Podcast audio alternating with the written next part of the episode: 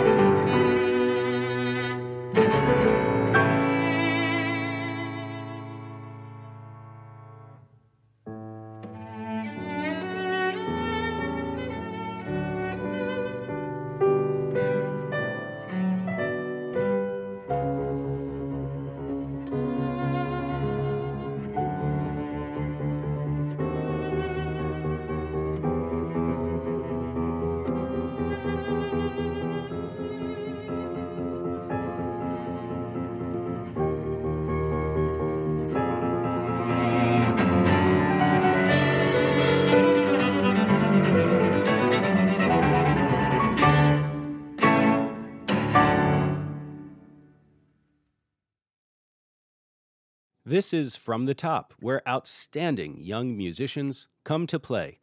I'm your host, pianist Peter Dugan. You just heard 17 year old cellist Danielle Yoon from Frisco, Texas, perform the first movement of Beethoven's Sonata for Cello and Piano in D major, Opus 102, number 2. The pianist was Yuri Iwasaki. Today's show is going to take us on a journey all over the country. We'll meet six exceptional young musicians from South Carolina to Massachusetts to California and more. And whether they come from a rural town in the South, like 16 year old mandolinist Carrera Stamil, or from the city of Philadelphia, like 16 year old flutist Julian Chung, these young people have magnetic energy. It flows through their music, and I know you're just going to be enchanted by these performances, and even more so by the performers themselves. But before we jump back in, a big thank you to the Massachusetts Office of Travel and Tourism for sponsoring today's program. From the Top is just thrilled to feature young musicians from across the Bay State throughout the year, as well as regularly recording and producing our program in the greater Boston area. Okay, let's head to the studio now and meet Danielle Yoon, that fantastic cellist we heard just a few moments ago. Danielle, welcome to From the Top. Thank you so much for having me. Um, actually, this has been a dream of mine since I was very little. Even before I picked up the cello, uh, my mom would show my sister and I videos from from the top. Um, wow. Yeah, I still remember like some of my favorite episodes that I would watch like over and over again like uh, Charles Yang, for example. Um, yes. Um, I still remember like his first episode of him uh, giving like a small tour of Austin. Yes, um, when they celebrated Charles yes, Yang Day. I still remember that. I just, yeah. So this is so surreal to me. And um, yeah, thank you so much for being a big part of why I started music. Well, it means the world to all of us at From the Top to hear that. So great to have you on the show. And you've brought one of my favorite pieces personally from the cello literature. Your sense of style in this music is just impeccable. Your timing, your articulation, I really enjoyed it. Thank you so much. There's so much emotion in your performance. I know that you kind of identify as a fairly emotional person and in fact when you were younger sometimes it was like almost like too much emotion uh, outpouring you know what i'm talking about yeah so I was a very emotional person. I still am a very emotional person. Um, but especially when I was little, I was very sensitive. Whenever I had cello lessons, I would always cry. Like every single lesson, I would cry, even at the tiniest things. Keep in mind, like, my cello teacher was the sweetest person ever. She was never mean to me. She was so patient with me. But right, I, w- right. I would just always cry for some reason. And my mom obviously hated it and she didn't want to see me cry anymore. So she kind of put a bet on the table, or like a deal, I would say, that. Uh-huh if you don't cry, then I'll get you a McDonald's soft serve ice cream cone. So that was kind of like oh. our ritual. Every time I didn't cry, she would buy me a soft serve ice cream cone from McDonald's. Beautiful. The power of bribery. you are now making waves uh, in your community. You've started the first Asian American Association at your school. Talk to me about why that's important to you and what kind of work you're doing with that group. Yeah, so my parents are both from South Korea, and um, they came to the US, and I was born here. So, understanding my cultural identity and where my family comes from is very important to me. And I joined this program under the Korean American Youth Foundation, um, which mm-hmm. is based in New York. And that program was super eye opening for me. Mm-hmm. And I wanted to give that kind of exposure to the peers at my school as well. So mm-hmm. this school year, I co-founded um, the club Asian American Student Association, where we just talk about our Asian American identity, whether it be through music, history. I just really hope that it becomes a space for my peers to be able to connect on a deeper level uh, with yeah. their background, just like um, I was able to as well.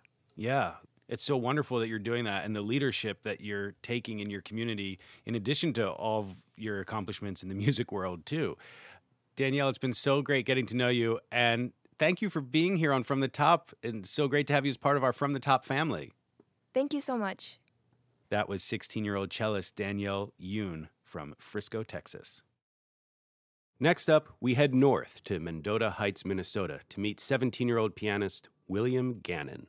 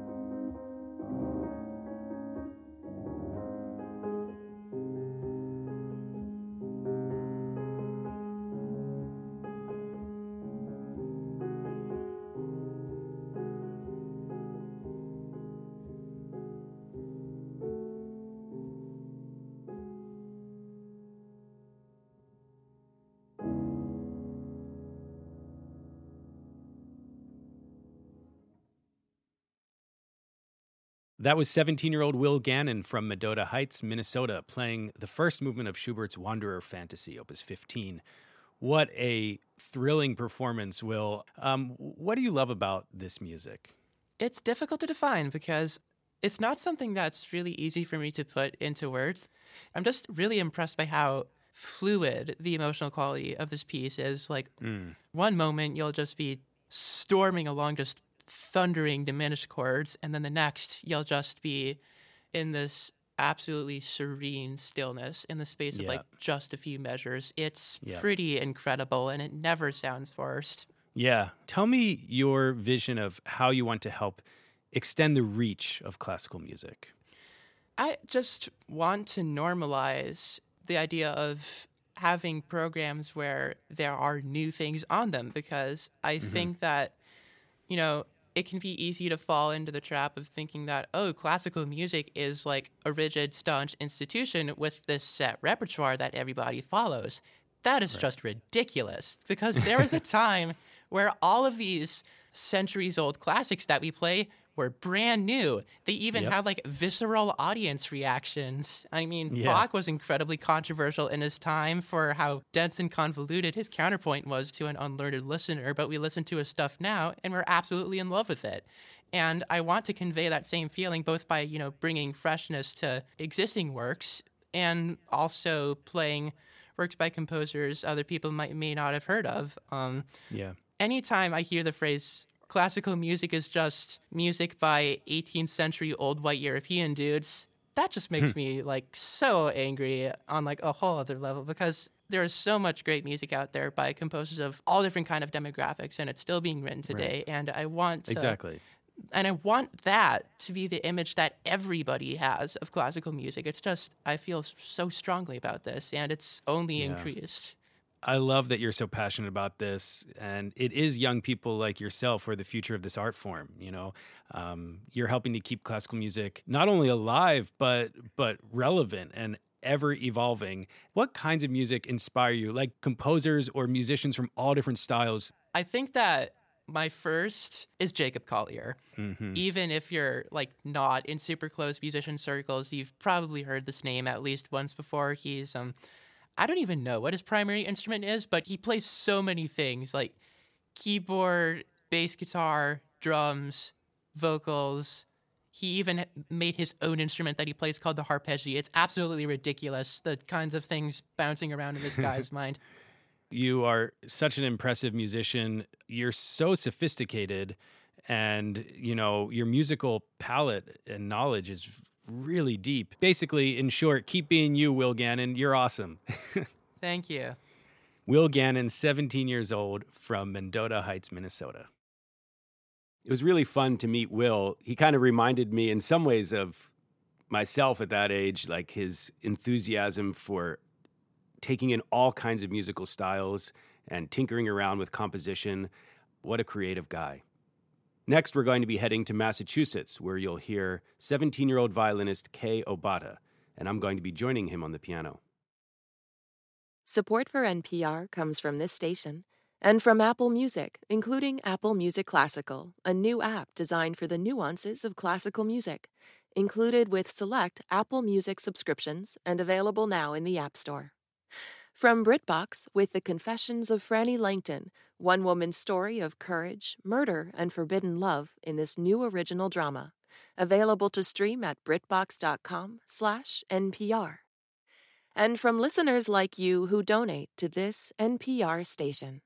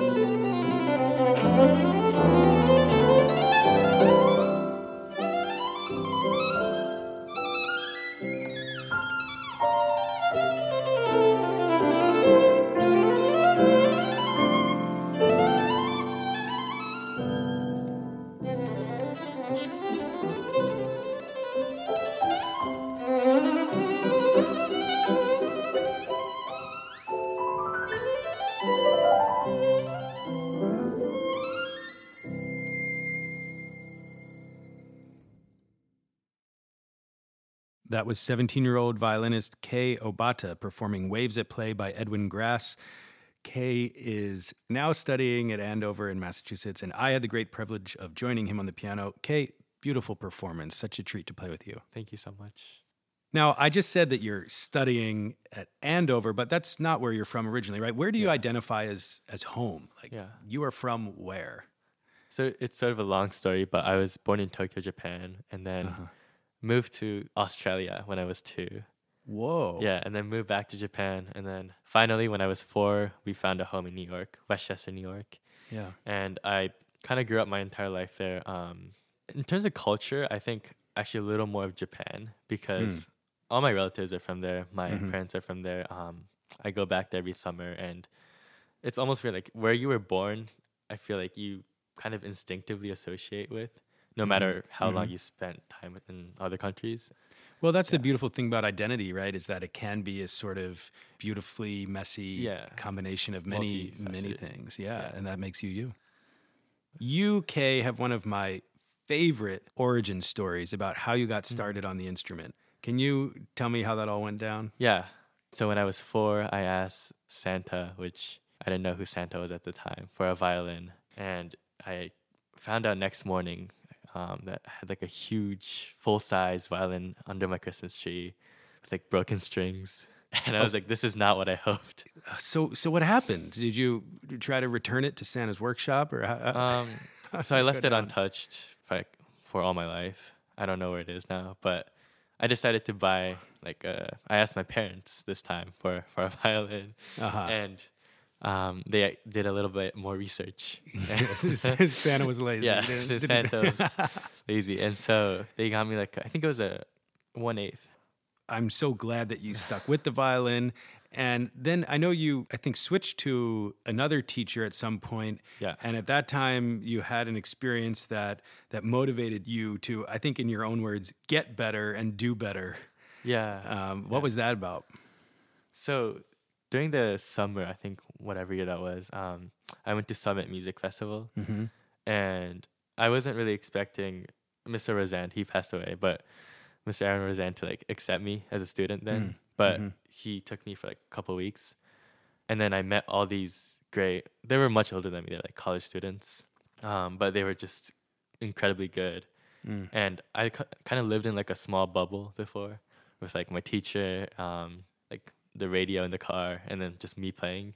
Right. So I didn't really like I wasn't exposed to like all these my peers and different levels of playing Mhm. per se. So I kind of that was sort of like the the turning point of like how I saw myself.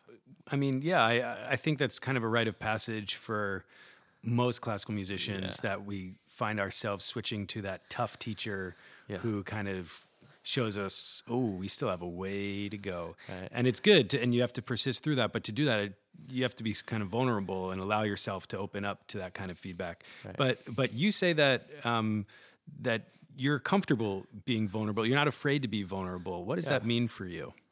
I think vulnerability comes with also like recognizing both your strengths and weaknesses Mhm. and being very like humble about yourself. And I think that's the only way to grow at, at a certain point. Um, Yeah. And so I think once I kind of passed that point of like I have to be honest with myself and see how others see me, then started to like recognize where I can grow, where my strengths were. Kei, thank you just for spending time with, with us today. And Yeah. it's so great to get to know you and to get to play with you. Thank you so much for playing with me. It was a pleasure working with you. Kei Obata, 17 years old, originally from Japan, then lived in New York, now living and studying in Andover, Massachusetts. As you heard, Kei is such a deep thinker and just a great human being as well as a violinist. Plus, he really keeps busy. Actually, the morning of that performance, he took the SATs. Classic from the top moment. We're headed now to small town South Carolina to meet our next performer, 16 year old Carrera Stamil, who is going to charm us on her gorgeous mandolin.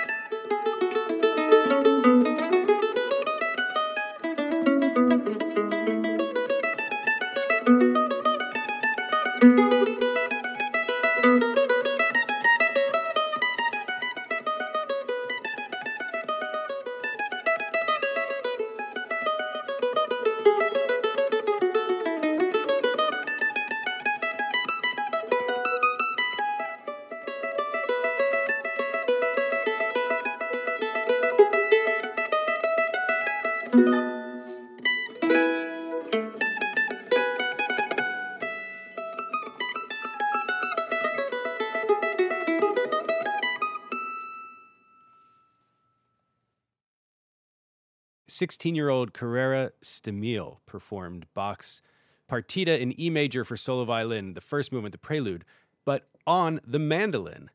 Such a delightful performance. I've always loved that piece, Carrera, but what you brought to it was just magical. Thank you.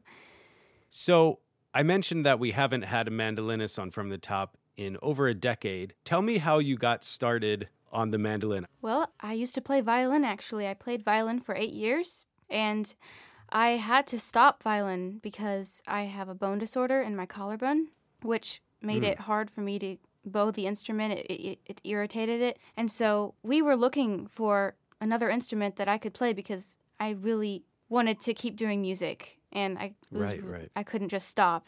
And so we were looking for different instruments and we came across this recording of Chris Thile on YouTube mm-hmm. playing the Bach G minor violin sonata number 1 mm. and then it's that's kind of started from there and then we found a builder in the United States and that's when I got my first mandolin. so your first mandolin was built for you specifically? Well, the builder he builds mandolins, but he builds them in a violin scale. And so regular oh. mandolins, it was hard for me to play because my hands were small. But he right, right. was able to make mandolins with a violin scale neck, and so it was easier for me to play that at, at first. Oh, wow. So it made the switch like more seamless from violin into mandolin. Yes. I want to congratulate you for winning the Jack Kent Cooke Young Artist Award. Uh, we're so happy for you and so glad that we're able to play some small role in supporting your musical development. What do you plan to do with the funds from the Cooke Award? Well, I've already used some of it. I was able to get this mandolin that I performed on, and I'm also able to go to a music intensive this year. It's called Masterworks Festival. It's going to be held in Kentucky. And I was able to go to this last year, and I really loved it.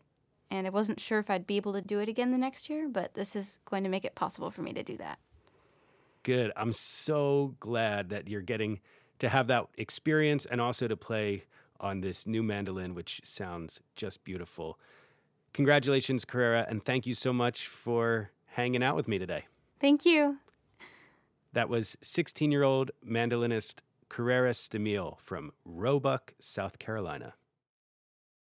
Well, we have to take a break now, but please stay tuned. We've got two more brilliant musicians coming up. We'll travel from sea to sea. First, with a flutist from Philadelphia performing Samuel Barber's Canzone, which is a gorgeous sort of reimagination of a movement from his piano concerto. And then we'll go to California for a heartbreakingly beautiful rendition of a Chopin nocturne, made even more poignant when you hear this young artist's story. You're listening to From the Top, and I'm pianist Peter Dugan. Did you know that From the Top posts short, beautiful videos of our young musicians every day? The series is called Daily Joy. Treat yourself to youthful inspiration daily. Sign up at fromthetop.org. Support for NPR comes from this station and from the Massachusetts Cultural Council, a state agency connecting young people with the arts in schools and in their communities. Learn more at massculturalcouncil.org. And from Dignity Memorial, helping families plan life celebrations now so their loved ones are protected later, because nobody should have to plan for a loss while they're experiencing one.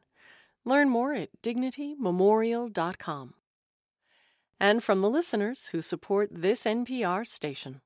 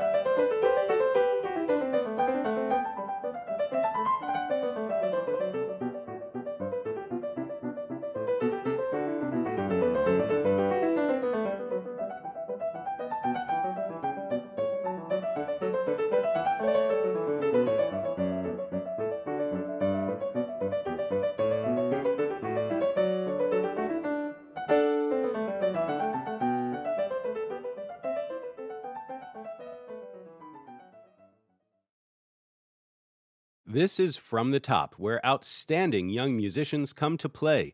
I'm your host, pianist Peter Dugan. Today's program, featuring a musician from the Bay State, is sponsored by the Massachusetts Office of Travel and Tourism, offering visitors information about the arts, culture, and history of Massachusetts. The journey begins at visitma.com.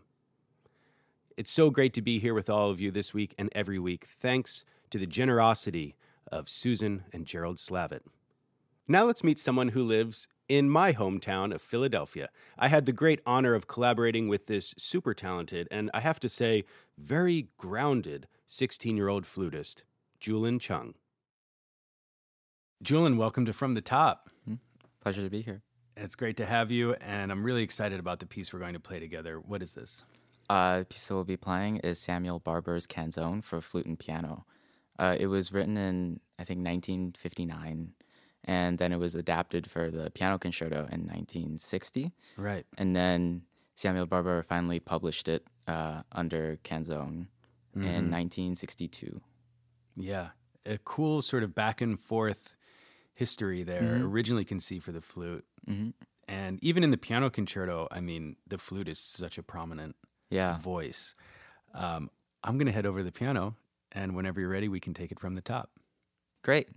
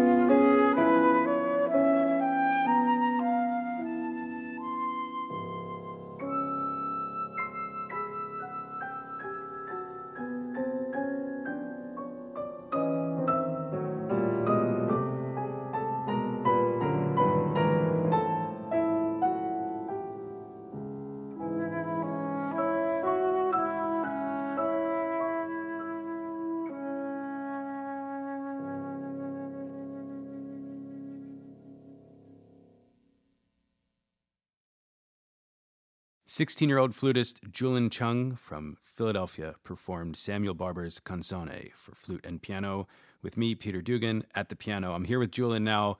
That was just so gorgeous, so magical, the, the colors you get out of the flute. I love the range of emotion you brought to the piece. Ah, thank you. I love playing with you too because you are such a sensitive musician to Mm. to the harmonies that are happening around you. You know, even though Mhm. you're just playing one single note at a time, you're inflecting it with these different Mm. colors and different moods, and that's inspiring for me to play with. So I, it was just a treat. Oh yeah, uh, same. I really like when you know you kind of pull and push into the harmony. It's kind Yeah. of you you set it up, and you uh, you know like each chord kind of has a function through the piece. Right. And I think if you kind of emphasize that function, it just it adds even more kind of tension. Right. Um, you recently had a big move. You grew up in Seattle. Now you're living in Philadelphia and studying there at Curtis. Um, talk to me about what the transition has been like for you. That's that's a big deal. Well, I think the beginning was a little bit tough because we we moved from this nice kind of almost rural area of Washington, Uh huh. and then during the pandemic, like mid pandemic, we moved to the bustle of the city. Uh, but unfortunately, Wow. I think at that time Philly was pretty quiet, Right. and there wasn't much to do. All the restaurants were closed. Right. Um, all the orchestra was closed, and the school was closed. So we kind of moved for no reason. I don't want to say that, but we kind of we moved early, definitely. yeah. But I think But were you getting lessons in person at no, that it was it was all It was online. all virtual. Wow. But I think it was a really good experience because I kind of I learned how to just kind of keep myself occupied, and I had a lot of like personal goals, Hmm. especially in my playing, and it was really kind of like an introspective time. But I really enjoyed it.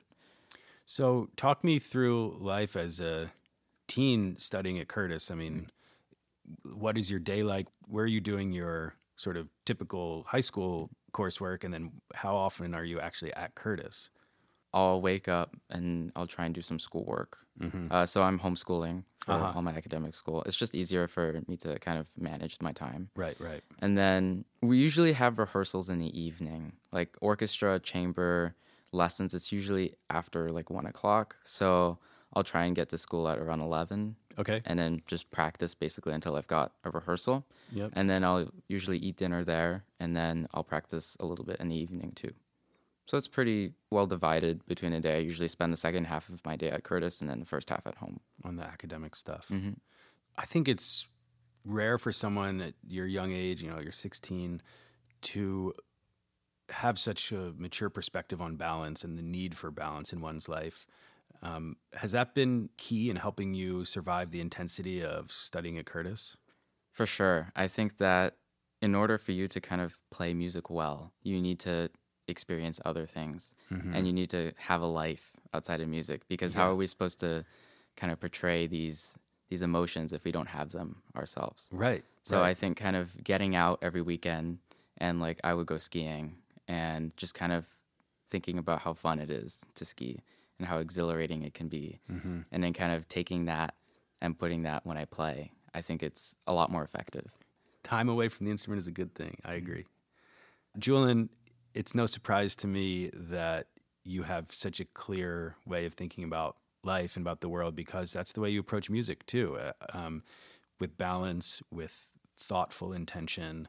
Um, it's really such a pleasure to get to know you. Oh, my pleasure too. Julian Chung, 16 years old from Philadelphia, PA. It was so great to meet Julian. And I also got to chat with his mom at the recording studio. And I was so struck by the dedication of Julian's parents. I mean, they uprooted their lives in Seattle to support Julian's dream of taking pre college classes at the Curtis Institute of Music in Philadelphia. So, just a big shout out to all the parents who are behind the scenes supporting our young musicians. They just wouldn't be here without you. Our last performer brings us out west, near California's capital city of Sacramento. He's going to stop you in your tracks and just have you mesmerized with this Chopin nocturne. It's one of my favorites. I play it all the time, but I have to say, Nathaniel brought a peace and calm to his performance that really captivated me, and I think you're going to love it too. Hey, what's up, Nathaniel? Hello, Peter. It's great to be here. Great to meet you. Uh, super excited to be on From the Top. Yeah, I'm excited to have you. Um, you're going to perform one of my all time favorite pieces and probably a favorite of many of our listeners. What is this gorgeous piece of music you're going to play? Uh, so today I'll be playing Chopin's Nocturne in D flat major, Opus 27, number two. Uh, it was a piece that I fell in love with when I was like nine, ten years old. Mm-hmm. And I feel so happy and so honored that I can play this piece. Great. Take it from the top.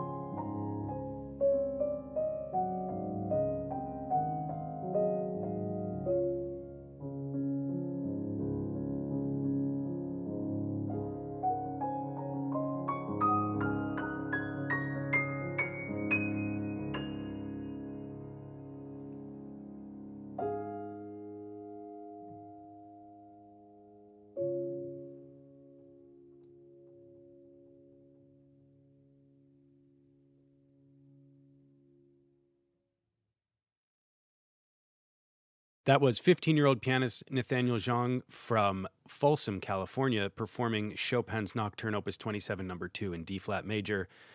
Wow, Nathaniel, you totally captured the magic, the starry night, the lyricism of that piece. Just beautiful. Thank you. Thank you so much. Well, Nathaniel, before we hit record on this interview, man, we found out that you and I have a little difference of opinion on sports teams. Yeah, um, we, we do. We do. Yeah, you're yeah, I know. You're a 49ers fan, I'm an Eagles fan, but look, let's put that aside because one thing we both love is Chopin. And Absolutely. Yeah, for you though, it's especially the etudes, right? For sure. The etudes Opus 10 have been a long-term project that I've been working on for the past few years. And I think they're really emblematic of my musical journey thus far essentially I started learning these etudes, thinking of them as just technical works, as mm-hmm. fast, loud pieces. But over the time that I've been with them, I've come to appreciate the deep music and the deep beauty that exists in these pieces. And it's really helped me fall in love with music so much. Yeah, you're doing it right. Nathaniel, you perform so beautifully you know, on the concert stage, but I know some of your most memorable performances have been off of the stage. Yeah, so uh, one quick story was when I was in fifth grade. One day during recess, I saw this. There's this old beat down piano just sitting in the corner of the lunchroom. I just decided to go up there and play a short little piece. And, you know, it was for the first and second graders and my hmm. principal happened to notice it. Then our school district basically sent someone to come and record my performance. Wow. And that video got posted to Facebook uh-huh. and s- somehow it got viral and it really helped me realize the power that classical music can have on people. Yeah, totally. Before we go, if you're comfortable talking about it, I was curious if you'd talk a little bit about you know the loss of your mom, which I understand happened a few years ago, and that you, I think you've described her as sort of an MVP when it comes yeah. to to your life.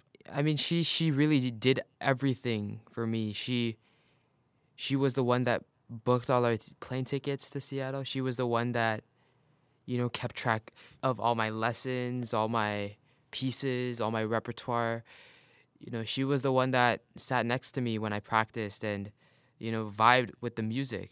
Mm-hmm. I you, you never get over it, and I, I, I don't think I will ever get over um, not having my mom because there's nothing that can replace the void that is in my life. You know. Yeah. Yeah. Um, I think you know, uh, losing her has kind of forced me to maybe grow up more. Um, mm mm. as in like I have no choice but to learn to, you know, take care of myself, be the person that speaks up for myself, you know, manage myself, manage my time. It's it's it's really hard for me to put into words uh, the the sadness I feel when she's not there. You know, I think even though it's super hard to cope with what happened, I still, you know, try to remember her whenever I perform. Like, for example, sometimes when I get on the stage and before I play, you know, I'll do a short prayer um, to God and to her and just be like, you know, help me, you know, help me to do my best and to express whatever yeah. I feel. It's important for me, at least, to have something that centers my life and that centers my purpose. Yeah, yeah keep the faith with what you're doing because it's truly beautiful and that that Chopin was honestly stunning. Um, Thank you. Uh, yeah, you cast a spell on all of us. Thanks for that. Thank you so much. It's been a pleasure. That was 15 year old pianist Nathaniel Zhang from Folsom, California.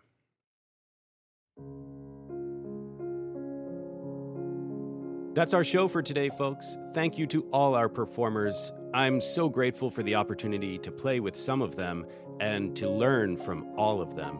It's been a real joy to feel their hopeful energy today. And to you listening at home or in the car or enjoying a nature walk by a babbling brook, Thanks for spending this time with us. I'm your host, pianist Peter Dugan. Please join me next week, and we'll take it from the top. Thank you to Steve Call at Wild Sound Recording Studio in Minneapolis, Minnesota, to the Record Company in Boston, Massachusetts, and Sear Sound in New York City. Thanks also to Kenny Harrington at Echo Mountain Recording Studios in Asheville, North Carolina, and Kent Stump at Crystal Clear Sound in Dallas, Texas. And finally, thank you to Cody Hamilton at Schumann Music Studio in San Francisco, California. From the Top is produced by Megan Swan and Jessica Tickton. Sound design and music editing by John Escobar with editing and mastering by Rodrigo Cuenca. Our production manager is Amanda Roth. From the Top's executive director is Gretchen Nielsen. From the Top is an independent nonprofit organization based in Boston. If you'd like to appear on our program, apply online at fromthetop.org. From the Top is supported in part by an award from the National Endowment for the Arts, on the web at arts.gov. Support for NPR comes from this station and from the Jack Kent Cooke Foundation, providing scholarships to high achieving students with financial need. jkcf.org. From BritBox with Sister Boniface Mysteries, brilliant crime solving nun Sister Boniface returns to solve curious cases in this Father Brown spin off, available to stream at BritBox.com/slash NPR. And from the John D. and Catherine T. MacArthur Foundation at macfound.org. Thanks for listening to our podcast. You know, while From the Top is distributed by NPR, it isn't owned by NPR. It's an independent nonprofit, and so we have to do our own fundraising to make it happen. Please consider making a donation to our ongoing entertainment and education programs at fromthetop.org. This message comes from NPR sponsor Vuori, a new perspective on performance apparel. Clothing designed with premium fabrics, built to move in, styled for life. For 20% off your first purchase, go to vuori.com slash NPR.